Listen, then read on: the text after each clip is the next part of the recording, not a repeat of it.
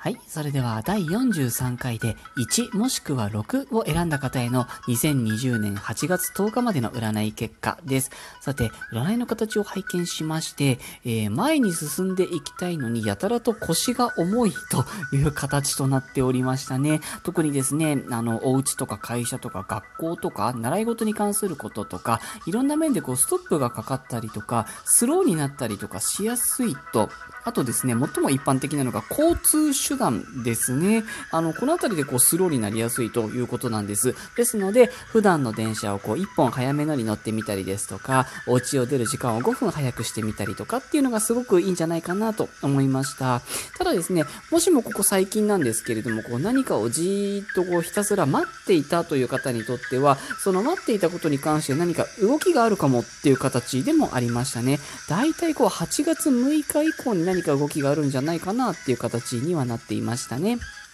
えっ、と、とっても腰が重いんですけれども、そういう時こそ動いた方が良いかもっていう形でも同時にあったんですね。で、占いの形がですね、娯楽の形になっておりまして、このご時世なかなか娯楽ってちょっと難しい面があるかもしれないんですけれども、例えばこう、お家の中であっても、何かこう自分とか自分たちが楽しめるものをもう自分で提供してあげるということっていうのはとっても開運になるんじゃないかなと思いましたね。あとは、そうですね、家族っていう意味のある形にもなっておりましたので、例えばこう遠くのね、ご実家の方に最近暑くなってきたけどどうですか？なんてこう声をかけてみたりとか、で、今、あの、一緒に住まれてる方は、それこそたまにこうちょっとに、ね、ちょっと一緒に遊んでみたりする何かとか、そういうのがあるとすごくいいんじゃないかなと思いました。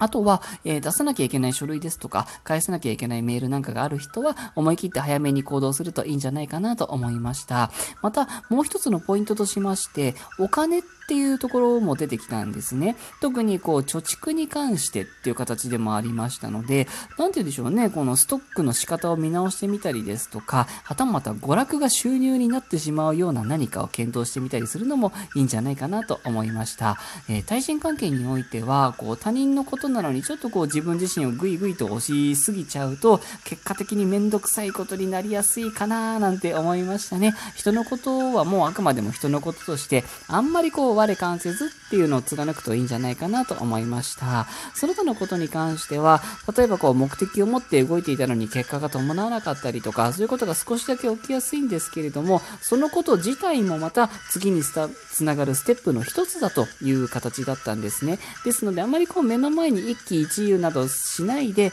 淡々と過ごすのが良いかなと思いました。そう、この10日間のキーワードは淡々と。